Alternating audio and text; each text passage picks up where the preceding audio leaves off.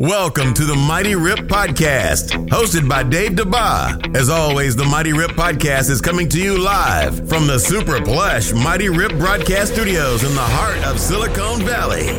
Now, to the host that can't stop ripping on players, coaches, and bad front office management, Dave DeBa. Coming up on the Mighty Rip Pod, we dive deep into the National Basketball Association trade deadline, and I am rejoicing today as the Minnesota Timberwolves have finally done it and they've rid themselves of the disease that is Andrew Wiggins. Plus, we're going to take a deep look at last weekend's Super Bowl and discuss in detail why Kyle Shanahan completely failed the San Francisco 49ers.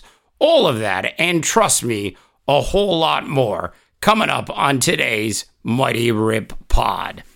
okay, all right. So, um, this is the very first podcast of the new Mighty Rip Pod. I am Dave DeBaugh and uh, super excited uh, to be hosting this podcast. Now, this podcast is almost, and I and I preface the the word almost, almost entirely focused on players, coaches, and front offices. And we basically are going to analyze what the heck those members of the sporting world are thinking on a weekly, sometimes daily basis. And that is the sole premise of the Mighty Rip Pod. So make sure you subscribe uh, to the podcast. We will, of course, slip in some entertainment stories and talk about some other things as they pop up that are related to the world in, in general. But today we begin with the National Basketball Association. and and we're not going to start with the uh, Clint Capela uh, 87 people trade that went down the day before. We are going to start with the news of the day. The biggest deal of the day has to go to the Detroit Pistons. That's right. The Detroit Pistons and the Cleveland Cavaliers got together for some strange, bizarre reason. In fact, it baffles the mind that the Detroit Pistons would trade Andrew Dum- Drummond for basically nothing. Here's what Detroit got for the league leader in rebounds. That's right. Now, if you didn't know, Andrew D- Drummond averages just under 18 rebounds, excuse me, just under 16 rebounds a game for the Detroit Pistons. Anyway, so the Pistons, in exchange for a guy that's going to give you almost 16 rebounds a game, 18 points, they got Brandon Knight and John Henson. I bet you you don't even know who John Henson is. I know I didn't even know who John Henson is. Turns out he was a top five pick in 2012. And Brandon Knight, you're still in the National Basketball Association? I really think that the entire Detroit Pistons organization oh, was, has just been eyeing Brandon Knight. They're like, oh, we gotta get we gotta get Brandon Knight back.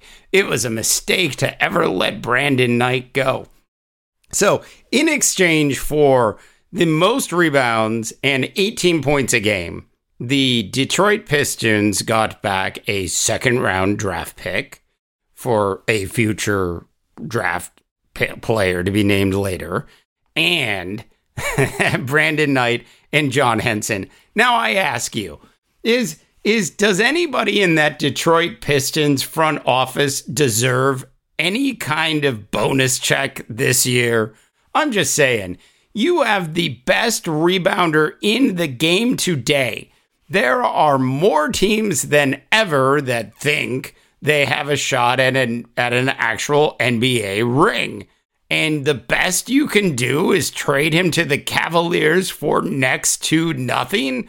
An absolutely horrific trade. Now, on the other side, what is Cleveland thinking? Is Cleveland actually thinking that in 40 games or 30 games that remain in the National Basketball Association season that they're going to somehow be able to convince Andrew Drummond to remain with the Cleveland Cavaliers for some ungodly amount of money so he can continue to lose basketball games and never have a shot at winning a ring. It is ridiculous, ridiculous, ridiculous. The fact that Cleveland gave up a second round pick, which they're going to lose it this summer when when when Andrew Drummond just simply walks out the door. Cleveland, bad move, giving up a draft pick, and you have no chance, zero chance, zero chance to resign Andrew Drummond. What do you think Kevin Love and Tristan Thompson were thinking? like, well, Kevin Love hasn't seen a rebound since uh, uh, since 2014, so we know that. Uh, Tristan Thompson, on the other hand, is probably like, what What does this mean uh, to our team at all? Look, the the the Cavs are 13 and 39. Detroit was a little bit better with 19 wins heading into this particular trade. I do not understand what happened in Detroit.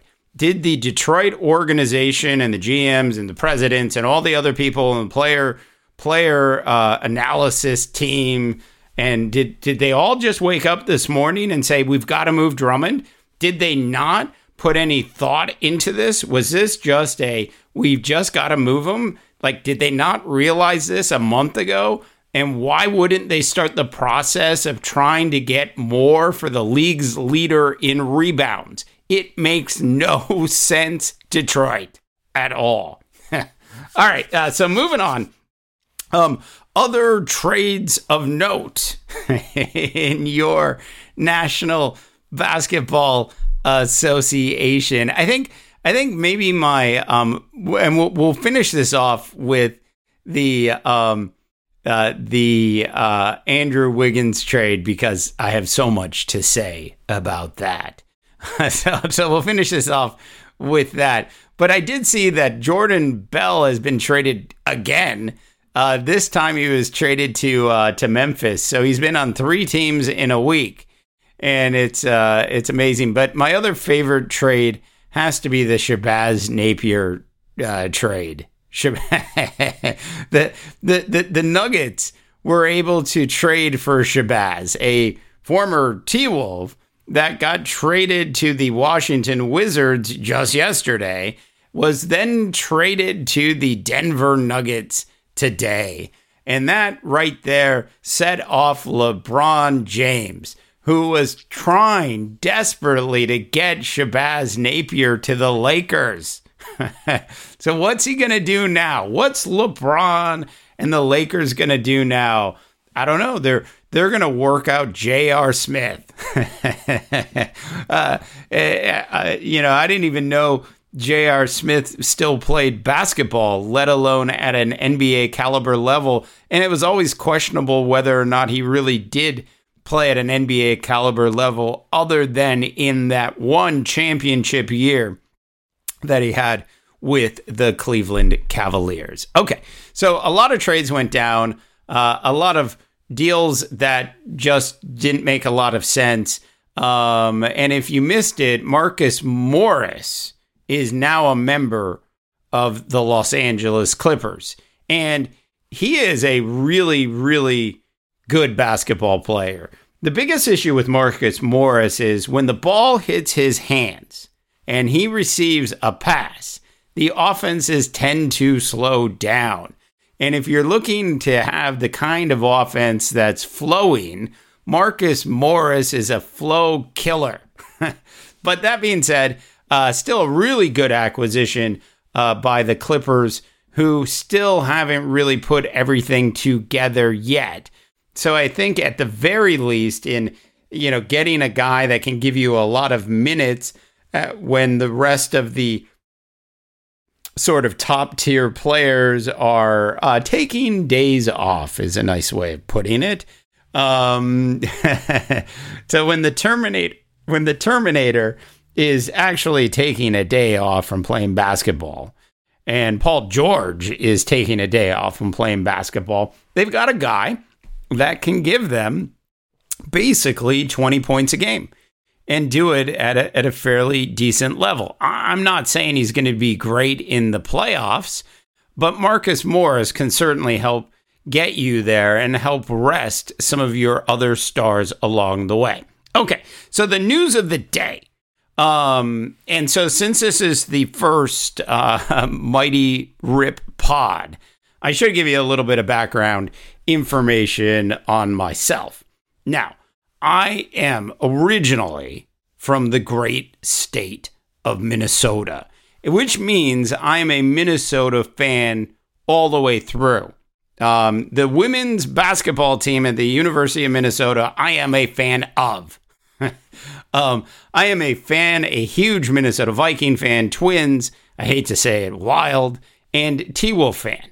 However, I ended up growing up in Southern California. And when I was in Southern California, the T Wolves didn't exist. And I had two choices at the time, and this is like mid 80s.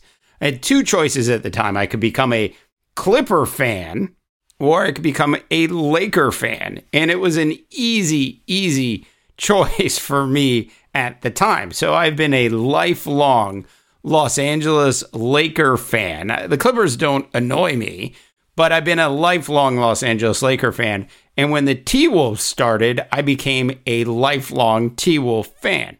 And I have suffered. I've suffered year in and year out. Occasionally, Kevin Kevin Garnett would make things interesting for me.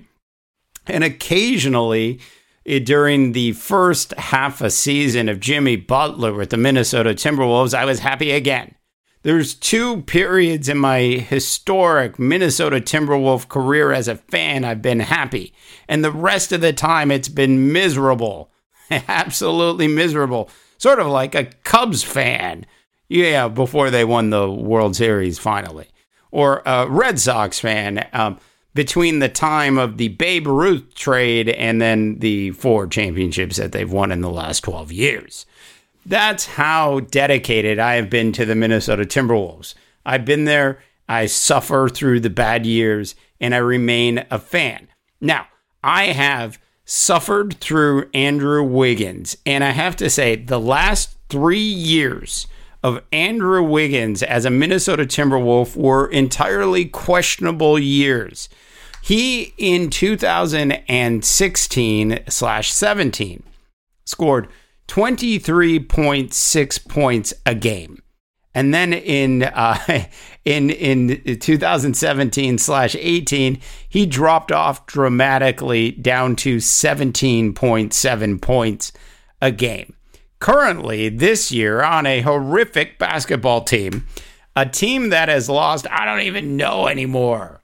God, I don't even know. God, I don't even know. How many games in a row have the T Wolves lost at this point? It's a lot. so, on a really, really bad basketball team, I mean, a bad basketball team, not Cleveland Cavalier bad, um, and certainly not Golden State Warrior bad this year, but on a team that has lost 13 games in a row you can just see it on the face of poor Karl Anthony Towns. He now walks around looking disgusted. uh, during the games, watching Karl Anthony Towns play with the other players on that team, and in particular Wiggins, you can just see the pain in poor Big Cat's face. He is suffering and the Timberwolves finally did something about it. Um, now they they made a huge, they've made a bunch of trades. The roster is almost completely. I think there's like five remaining players who started on the T Wolves team at the beginning of the year that are still on the team this year, uh, or still on the team right now. So Andrew Wiggins has gone as far as to infect and this is the virus that is Andrew Wiggins. And he's he's not a bad guy, but it's just how he plays. It's the lack of um, heart that you see from Andrew in day, that you know every game in and out of the games. You just want to see this guy with all of this talent suddenly wake up and realize that he could be one of the best players in the National Basketball Association. I mean, if ever somebody needed to sip from the cup of Mamba mentality, it is Andrew Wiggins. I am just saying that guy has to find some heart, and he has none.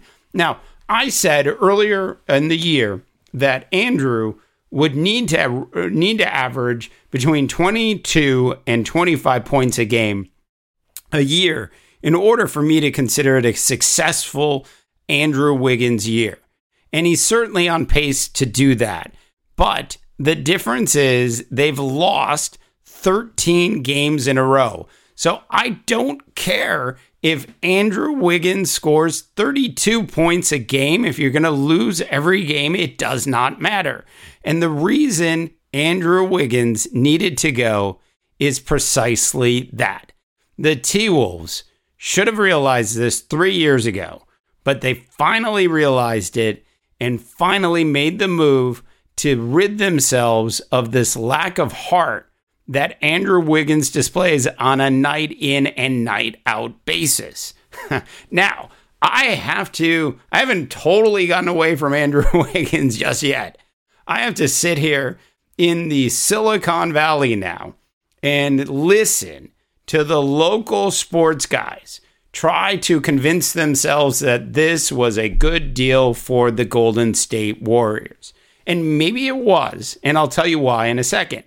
But beyond it being a good deal for the Golden State Warriors, the local sports guys are trying to convince themselves that Andrew Wiggins is going to make a difference. Hey, I'm going to tell you this right now.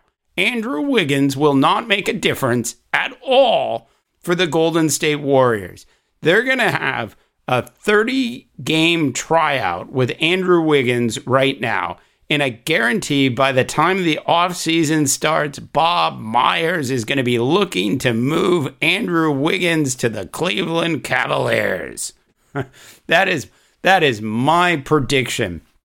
Look, if everybody was healthy on this Golden State Warrior team right now, in other words, Draymond's there, you've got Klay, you've got Steph, you've got some other interesting pieces on the team, and you had Andrew Wiggins, you could expect between 10 and 15 points a night out of him, which is not enough to justify the size of that contract.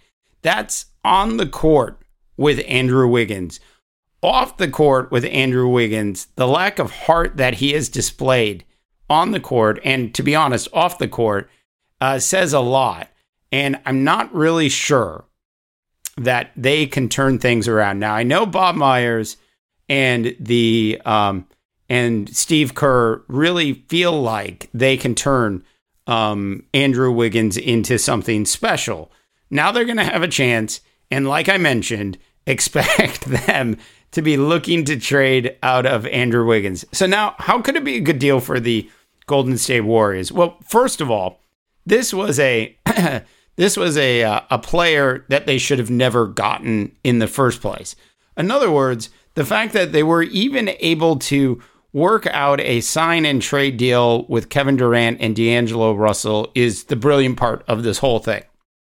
So they dumped D'Angelo Russell with the Minnesota Timberwolves, and I'm sort of curious to see what happens like with there, but that's a different story for a different day. We'll have to we'll have to see if that experiment works out. But so they so they dump him back to the back to the T Wolves. But what do the T Wolves do? Do they just do a straight up trade? No. No, not my Minnesota Timberwolves. No, it would make too much sense for them to do something that simplistic. No, no straight up trade that was done there. Instead of that, the T Wolves were forced to take single handedly the worst basketball player I've seen play in the National Basketball Association, honestly, in the last 10 years. And it was a Bob Myers draft pick, Jacob Evans. Jacob Evans Sr., Jr., the fifth, I forget what number he is, by far deer in the headlights, somebody that doesn't belong in the National Basketball Association is Jacob Evans.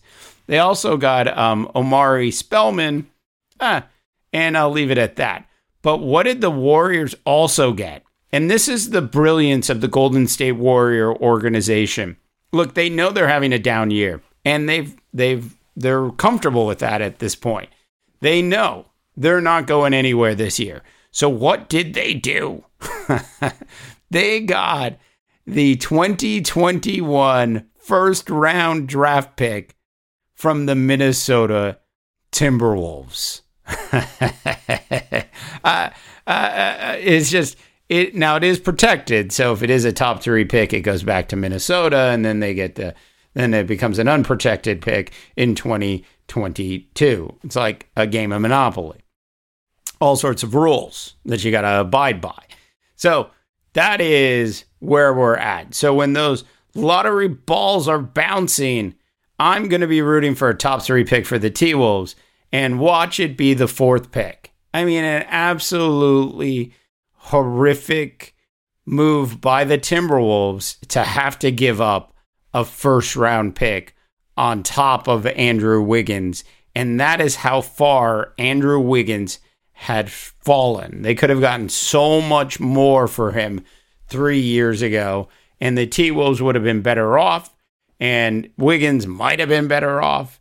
And that is the story of the day in the National Basketball Association. okay. Um, 13 losses in a row. And seriously, when you have a chance, do check out the big cat and just look at I'm sure it's on YouTube. You can he he just looks absolutely he looks constipated. Maybe he needs some oat milk. Um, by the way, what the hell is oat milk? I saw that uh, earlier in the day at a Jamba Juice, and I was like, ah, uh, recreating of milk has happened again. Anyways, um, and this time it's got oat in it. Um, anyways, um, so it's just going to be a, a, fun thing to watch over the next uh, next couple months. All right, so moving on to the Super Bowl. Now, um, I had made a, a, a, prediction. Basically, I said that I thought the Kansas City Chiefs were going to win the Super Bowl by between 14 and 24 points. I called it a blowout. Um, and so I was wrong, but not that wrong. Um, and that's compliments of Kyle Shanahan. I have never, in the history of watching the National Football League, watched a head coach implode the way Kyle Shanahan imploded. Uh, it was it was ridiculous on so many levels. And we're going to start by John Lynch calling a timeout at the end of the second quarter. Um, and Kyle Shanahan not calling a timeout and basically putting his head down, basically saying, My quarterback cannot run a two minute offense to get me at the very least a field goal to end the half. That is what Kyle Shanahan did. And it was ridiculous. You are Kyle in the Super Bowl. Every single second is precious. And you blew it there. But that's not where Kyle really blew it. That is, if you will, a micro blow. but the macro blow happened, as we all know, that he stopped running the ball in the fourth quarter. Now, I understand, and I know football extraordinarily well. I understand. I saw what Kansas City was doing on defense, and they were they were bringing up their linebackers, um, and they were adding more players to the defensive line, and they were doing this to try to clog up holes and try to slow the run down, and they were doing it for a wide variety of reasons, which makes sense. Um, that being said, the 49ers were still having success with it it's not like what Kansas City was doing on defense was working. The only time Kansas City actually did well on defense is when Jimmy Garoppolo drop back to pass. And you can't call him Jimmy GQ anymore, San Francisco. you really can't. If you watched that game on Sunday, you cannot, you cannot call him Jimmy GQ anymore because he does not deserve it. Do you know that Jimmy Garoppolo had like a a 3% quarterback ranking in the fourth quarter of the Super Bowl? 3%. That's 3% more than me. And I was sitting on my couch. Garoppolo was not ready for the big game. And I, I'm telling you this right now, I'm not sure that the combination of Jimmy Garoppolo and Kyle Shanahan can really win a Super Bowl unless Kyle Shanahan uh, would find a way to get out of his own way. He's one of those tinkers. He's like an over analyzer of what he's doing. He was like Tiger Woods at his prime and Tiger deciding to reinvent his swing completely. Uh, I got to go reinvent it completely. Tiger, you just won like four. Uh, you just you just did a Tiger Slam. Why why do you got to make any real changes, Tiger? What are you doing? Um, so Kyle, Kyle, on the other hand, tinkers, and he tinkered too much in the fourth quarter of the Super Bowl. And there should be no tinkering in the fourth quarter of the Super Bowl, Kyle. You should have stuck with the run, and your team would have most likely won the Super Bowl. Instead, you've got Garoppolo dropping back to pass and missing everybody except the Kansas City Chiefs defense. Okay. All right. Um, so that's how I feel about the uh, uh, San Francisco 49ers and the Super Bowl and Kyle Shanahan. One other note from the from the Super Bowl that I think's you know certainly worth mentioning, and that is the dominant performance of Nick Bosa. Um, if ever there was somebody that you should feel bad about, uh, or bad for, I should say, for losing a game, it's Nick Bosa. I mean, that guy was all over the field. Uh, he also recorded yet another sack and had the most sacks ever in a playoff run of a rookie in the history of the National Football League. Um, that's how great uh, Nick Bosa played. I felt so bad for him because not only did the defense play really well, they were on the field forever. And that's another reason you need to run the ball, Kyle. Run the ball, Kyle. it's like laces out, Dan. It's just, it's the most ridiculous thing I've ever seen. And I couldn't believe it when I was watching it. And don't tell my wife, but I watched that fourth quarter five more times in the last four days. And I'm still absolutely baffled what Kyle thought he was seeing. it is just so ridiculous. All right. Um, so that's gonna do it for the inaugural, uh, the very first Mighty Rip Pod. Um, there, there is gonna be a uh, a, a, website uh, that uh, that supports all of this, which is going to be at mighty dot rip. Um, so you can have instead of the com, we got the dot rip, which we thought was pretty catchy and pretty funny. Um, so thanks so much for tuning in to the inaugural uh, podcast of the Mighty Rip Pod. Please uh, uh, spread the word if you can for the Mighty Rip. I'm Dave DeBaugh reminding you that that let's try that again for the Mighty Rip Pod. I'm Dave DeBaugh reminding you that sometimes players, coaches, and front office folks made bad, horrific decisions. And thank God Andrew Wiggins is no longer a member of the Minnesota Timberwolves.